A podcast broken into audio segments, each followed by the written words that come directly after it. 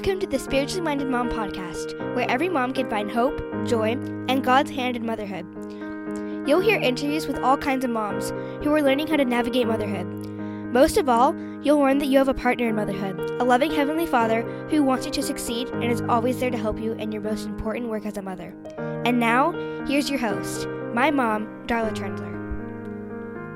Welcome to episode two of the Spiritually Minded Mom podcast. On today's episode, I'm interviewing Allie Jones. Allie's a young mom, but she's been through a lot in her short time as a mother. And in the interview, you'll hear her faith and her willingness to trust God through some very difficult trials. Whether your trials are similar to Allie's or completely different, I think you'll feel hope and strength through her words. I know I walked away from this interview feeling so inspired by her willingness to share what she's been through. And now here's my interview with Allie Jones. Thank you, Allie, for being here today. Hey. Um, on the podcast Spiritually Minded Mom. We're so glad that you you would take the time to do this because I know that you are a very busy mom. So thank you. And let's go ahead and just jump right in. Okay. All right. So, the question that a lot of times a mom is asked, the first thing that someone asks a mom is, How many kids do you have? And you told me that sometimes that question is hard for you to answer. It is. It changes. Really, like it's changed what three times in the past year. um, it's kind of it was difficult before, and now that we're foster parents, it's even more difficult. Like it's even more complicated. So we have three kids, and um, I always like to say two on earth and one in heaven. And so we have a little boy who is seven named Jack, and we have Owen is three, and um, then we have a daughter who was in between them, and she would have been five. So she died as a newborn. Um, and then we're also foster parents, and we have a five week old little girl in our house right now. So I don't know, do we have three kids or four kids or do I just have two kids? Like I it it kind of fluctuates. Um, and it's kind of funny because after Amelia, our daughter, died, I went back to the gym at like six weeks postpartum, and I was like, I've got to get, you know, I need to like move, I need to do something. And I met another mom who had just given birth, and oh, but her baby was probably like four or five months old, and we were kind of chatting about it, and she was like, "Oh, well, where's your daughter?" And she's like, "She can't go in the daycare because they don't take babies that are six weeks old." And I was like, "Um." She's with my mother in law. And I kind of just like lied on the spot, which I never do. But then I was thinking, I was like, that was kind of an inspirational lie because she was with my mother in law who Oh. died when my husband was young. So technically, like, she didn't know that they were both in heaven, but it was kind of a funny little thing for me that, um, yeah, that my daughter is with my mother in law and they're both in heaven.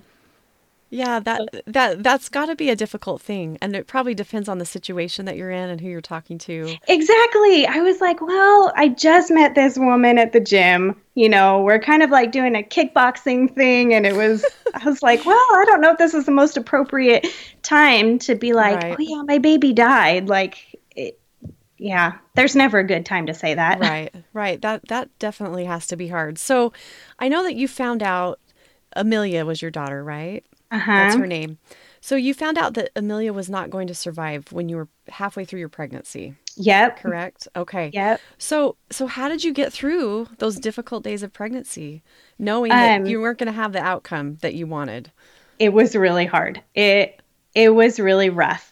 Um, I wrote on my blog a lot, and that was a huge outlet for me. I love to write, um, so that um, really helped me. And looking back, I'm really grateful that I have everything that I wrote at that time in my life and I was very vulnerable with how I was feeling and that actually has been able to help a lot of people in a similar situation as me. So that's been kind of cool.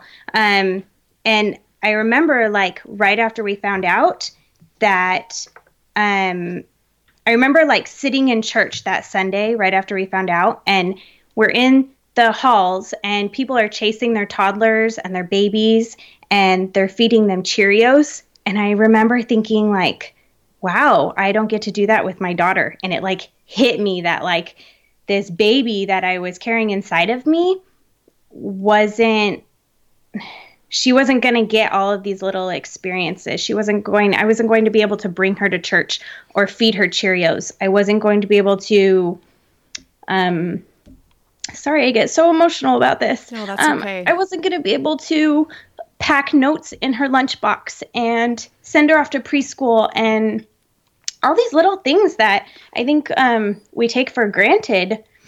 Um, kind of just hit me all at once. And so that was kind of hard. And right after we found out, um, well, as we were sitting in the doctor's office um, receiving the news, she was, you know, I was 20 weeks. And so that's about the time when you really start to feel the baby move mm-hmm. and kick. And it's kind of like a really fun time in pregnancy. And I remember he's telling us that your daughter has anencephaly. She's not going to live after birth. There's zero chance that she will live. And they presented abortion. And I thought, there's no way we could go through with that. And as he's presenting this option for us, mm. she's kicking inside of me and wiggling and squirming. And I thought, like, I can't. I can't take this away from her. Like she's a living being inside of me. Like right. I felt so connected to her already. So I think that was kind of the first I don't know. Yeah, that first day when we found out was so hard, but I was like determined to make it to the end.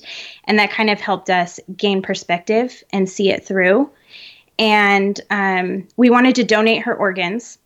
And so we were able to donate her heart valves. And that, again, was something to look forward to. But it was rough. Like four days after we found out, we moved across the state, oh, away wow. from my family, to a totally new city where we didn't know anyone and um, people at church that Sunday. So, I mean, we'd known for about a week. And we walked into church on Sunday, and everybody sees the new family and comes over to say hi to us and introduce themselves and congratulate me on my baby belly. And it's like, oh, yeah, thanks. We're, you know, nice to meet you too. We're really excited. But she's going to die after birth. Like, oh, we I just found imagine. out. But I couldn't, like, keep this knew you know people had to know. It it was kind of awkward at the beginning of how to tell people mm-hmm. but i think everybody we were meant to be up there up in san jose. We we were meant to be there and that ward just embraced us with all of our baggage that we came with. It was just amazing to see all the women just with open arms like embrace us. Oh that's so great that you had such a good support system. So this is, you know, something, you know, as a person that I haven't dealt with that myself, but I know people that have.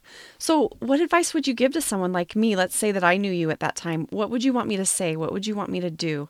Do you do you know what I'm saying? Like, yeah. what can, what was the best way that people supported you through this, even though it was hard to tell them?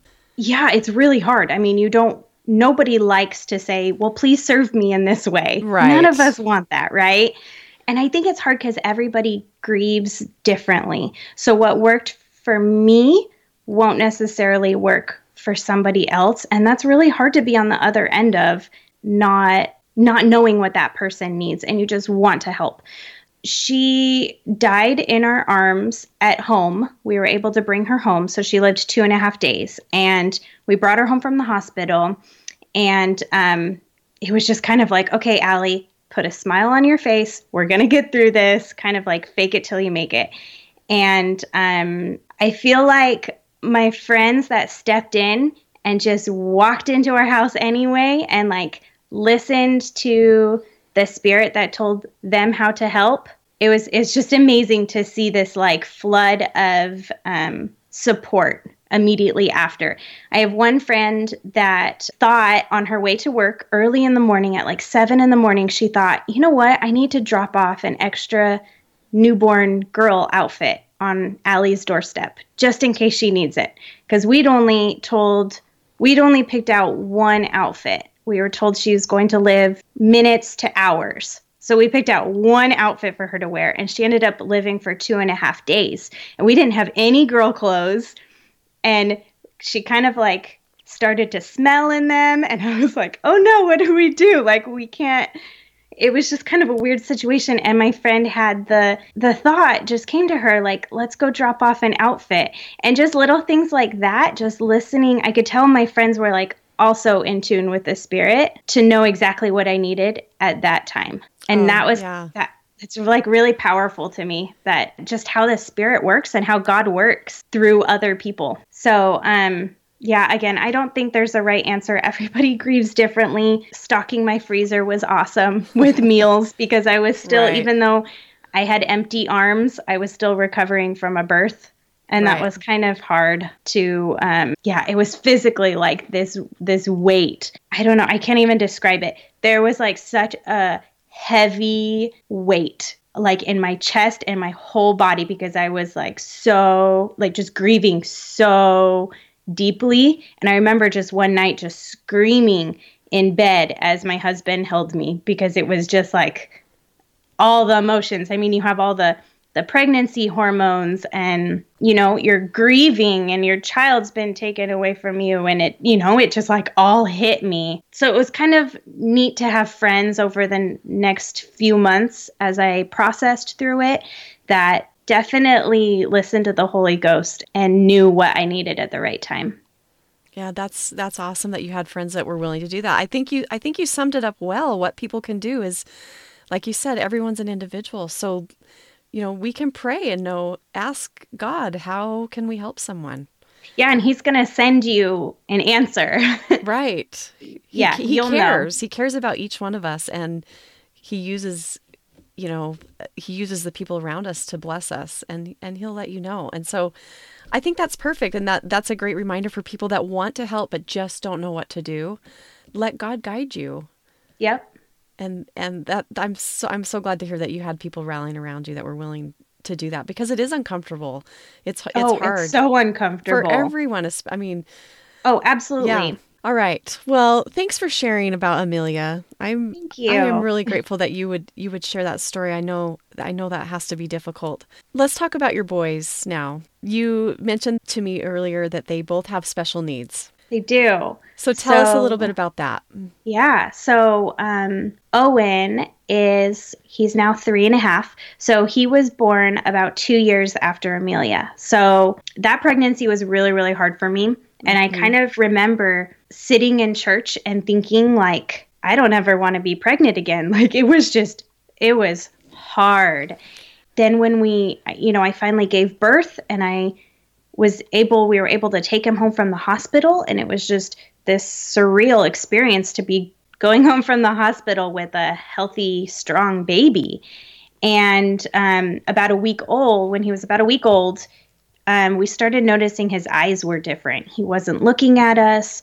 He wasn't focusing on anything. His eyes started to wiggle back and forth kind of swing back and forth forth like pendulums he seemed like he was blind. So, of course, as a mom, you know, you're kind of freaking out. And around two months, he was diagnosed with albinism. That was a lifelong diagnosis and So what does that mean for him just now? kind of crushed us. So, he's albinism. albino, I think is what the general term is that people know. so how does that um, affect your the day to day for you guys?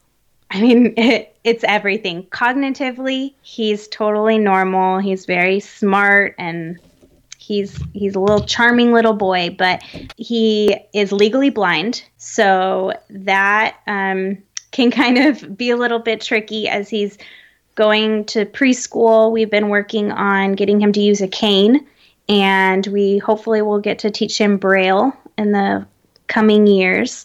So, so he's legally blind, and then he also needs a hat and sunscreen and sunglasses every time he goes outside. It can get a little tricky. He wears glasses. He has inside glasses, and then sunglasses and a hat and sunscreen, and it was kind of a lot to juggle in that first year. Right. It was really overwhelming. And I thought, this is never going to get easier. And it has gotten easier. He started out blind at birth and he couldn't see our faces till he was about five months old. And that was like after having lost Amelia. And then this was our next baby. I mean, I was just devastated. I was in a really like dark place. I was really angry at God that he would send us another unhealthy baby, another not perfect baby. right. Then, you know, then Owen started to see us and their vision slowly improves.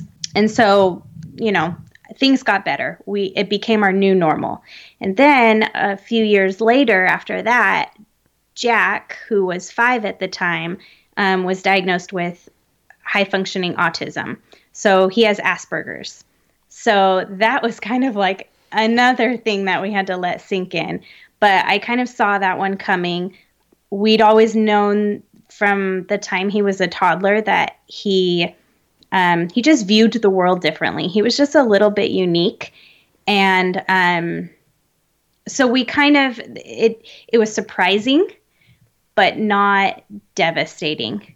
Um, but then it kind of hit me. I remember a couple months later that, oh my gosh, like we have three kids with disabilities and they all have different disabilities. Like, what are the odds of that? Right. To have three, you know, we're three for three, and it just kind of like, oh, that's just heavy on your heart. For sure. Like, so, yeah. yeah. I mean, you said you you have been through some dark times, dark places. Yeah, and you're How trying you... to do the Lord's work by right being a mother, like you feel called to do this and you feel like, God, why are you letting me down? Like I'm trying so hard. And I just kept feeling pushed down. And so getting back up was just becoming more and more difficult. Right. But I think um, I was also, and I didn't know it, becoming more resilient. So, how do you think you bounced out of that? Or, I mean, I'm sure you still have hard days. I'm sure there's still oh, days oh, yeah. that feel dark. Oh yeah. and I'm sure it's not was it's, rough. it's not all perfect.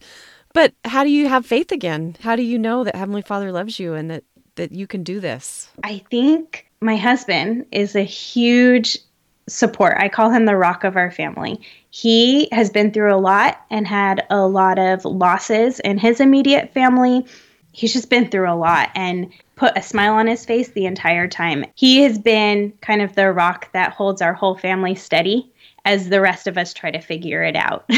I think that like in retrospect that was one of the best decisions I've ever made is was marrying Tyler. Um, he's just kind of held us all together. While he's holding our family together, I'm able to kind of go searching for answers with where I was um, standing with God because I was angry mm-hmm. at him for a while. I can imagine, yeah. And I was kind of, I like felt so betrayed and I I didn't understand why he would do this, like especially three times. Right. You know, with all of my kids, I was like, just give me, you know, we just wanted a normal life, and um, he also sent us miracles through it.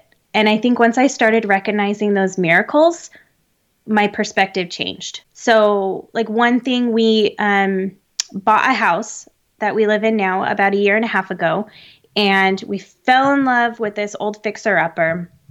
And we knew we wanted to stay here for a long time, raise our kids here. And I knew the school district was good, but I didn't realize like how perfect it would be for our boys. Oh, and we have just they have bent over backward to give us amazing support. I mean, I have cried in the principal's office before because I've been like just overcome with gratitude for like we are at the right place at the right time. Right. And just, you know, like this couldn't have worked out in any other way but like through God. I, and I think once I started realizing those and seeing those little miracles, I was able to get more faith in Him. You shared with me a quote that kind of goes right along with that by Neal A. Maxwell that faith in God includes faith in his timing. What does that mean to you? So, when I like to think of, I, I just love this quote. We had it on our wall for a while. Um, when Tyler and I got married, we wanted four kids. You know, every couple kind of oh, talks yeah. about the number of kids that they're going to have and, you know, when you're going to start having kids. And, and for some of us, that doesn't go like we planned. Sure. And we thought we are going to have four kids and we're going to have two kids about two years apart and then we'll have a gap like of like three or four years and then we'll have two more and you know we had we had it all thought out and now mm-hmm. that i look back on that i'm like we were so naive like we right. knew nothing but now realizing god sent god sends us the right children at the right time the pattern that our family has taken with children has been perfect like it's I've realized that he's in control and he's in charge. And if I just give that over to him, it's going to turn out okay. it's going to turn out better than I would have done it myself. That is a great perspective. And I'm sure that that helps you now as a foster mom. Because totally. I, I can't imagine I'm you've gone through the grief, um, you know, grief for your daughter, grief I'm sure for your sons uh-huh. that they that they have these um, disabilities that are holding them back. I'm sure you've been through all yeah, of that. Yeah, the life we wish we would have had. Yeah, like like you said, you had it you had it all planned out, and that that yep. didn't happen. So how do you open up your heart? to to foster babies and and these babies aren't coming like perfectly they you, no they you know they, they have trauma they have a lot going on and so how are you able to do that um a couple years ago, I saw a quote that said, if you have more than you need, build a longer table, not a higher fence. And I, that oh, like stuck good. with me so strongly. And so as we were preparing to move into the house that we're moving in and we totally remodeled it and all of this, we just had foster care in mind. And we haven't just we weren't born with this this thought to be foster parents. That's not how it worked. I think God slowly um, changed our hearts, and through our experiences with all three of our kids, we were kind of just led to foster care. And yeah, it wasn't even on our mind, but it's it's cool because God has given us everything that we've needed to handle it. It's kind of crazy. Like it throws you for a loop and you have good days and you have bad days. And some days it's easy to just snuggle our daughter. Our newborn daughter is five weeks old. And some days it's so nice to just, you know, everybody loves to snuggle a newborn. And other days are really, really, really hard. other days, the trauma that they've been through, you feel like you're carrying it upon mm-hmm. you. And it's like heavy all over again. And you kind of start to second guess yourself. The thing that keeps me going is that my boys, seeing the perspective that they have on of foster care, is like one of the most beautiful things. They get it. They get the gospel of Jesus Christ through foster care and they are praying for the babies that come in our home. They are praying for those biological parents that have been through I don't know if I'm allowed to say that. They've been through hell and back. Like these mm-hmm. people have horrible lives and horrible experiences that they've been through and they still have this deep deep love for their babies, for their children. And it's really cool to talk t- about this to my boys and see them and watch them all on their own pray for the parents and ask about the parents and really show God's love. It's a really cool humbling experience. When I when I think of people that do foster care, that is the first word that I think of is love. It has to be from love. I mean, I don't know how else you could do it. And it's so great that you're you're teaching your boys that by not only just by oh let's have a lesson and let's learn about how to love people they're re- they're getting to see it firsthand and experience it yes and that, living it they're living it that is a great way to describe it that is perfect so i think you've kind of answered my next question already but how has being a foster parent helped you as a mother to your two boys how's it changed that it's given me perspective um all the little things are little things. Right. Um, I mean, we still have our days when everything feels like it's, you know, this big weight and it feels like everything goes wrong. But I think um, growing up, my kids are kind of growing up in this bubble and I'm kind of pushing them out of that a little bit in a mm-hmm. safe way. But foster care is very messy and complicated, and it might seem counterproductive to bring that into our lives. I love order. I do not thrive in chaos. I am an orderly person. We have lists all over our house. I keep notebooks and I like checking things off. Like I am a very organized person, and foster care throws that all out the window. And that's kind of hard for me. But again, like seeing my boys and the the impact that it's had on our entire family just as we uh, we're trying so hard to like do God's work for us. We feel so strongly that this is what our family's supposed to be doing that I guess I just kind of give it over to God and I hope that he takes care of the rest. And he has in a lot of ways. It's been amazing. We've seen a lot of miracles with the two foster children that we've had so far. And it's oh, it's just amazing to see. God is wonderful. Oh, I love that. And you have such a great perspective despite the hard things you've been through. I'm you can just see that your testimony is shining through and I love that. Thank you for sharing that. What would you say to a mom who's struggling right now, who who's going through some of the things that you've gone through? Maybe they've lost a child or they have a child just barely being diagnosed with special needs. What what would you say to that mom to give her hope? First off, I think embrace it. Don't rush that grieving process, but when you're through with that, just embrace it wholeheartedly. The sooner I accepted what we were going through and that this was just our new life, the sooner I was able to allow God's hand to work in our life and to be able to start seeing all of the miracles and all of the ways that He prepared our family to experience what we were going through. And so, another thing that I really feel strongly about is joining a support group. And I'm not talking about a support group where you, you know, everybody sits in a circle and they're talking. But mm-hmm. for me, it was joining like a Facebook support group and having people from all over the country kind of share their input. And with Owen's albinism, it was nice to know to have other people chime in and learn what they were doing for their kids going through the same thing, whether they were 3,000 yeah. miles away or, you know, somebody somebody who gets it because you kind of feel really isolated. I'm sure there's not a lot of people immediately around you. Yeah. With that. Yeah. So, yeah, Facebook, social media is a great way to connect. That's awesome. Well, one final question for you, Allie. How have you seen and felt God as your partner in motherhood? God specifically gave me the children that we have.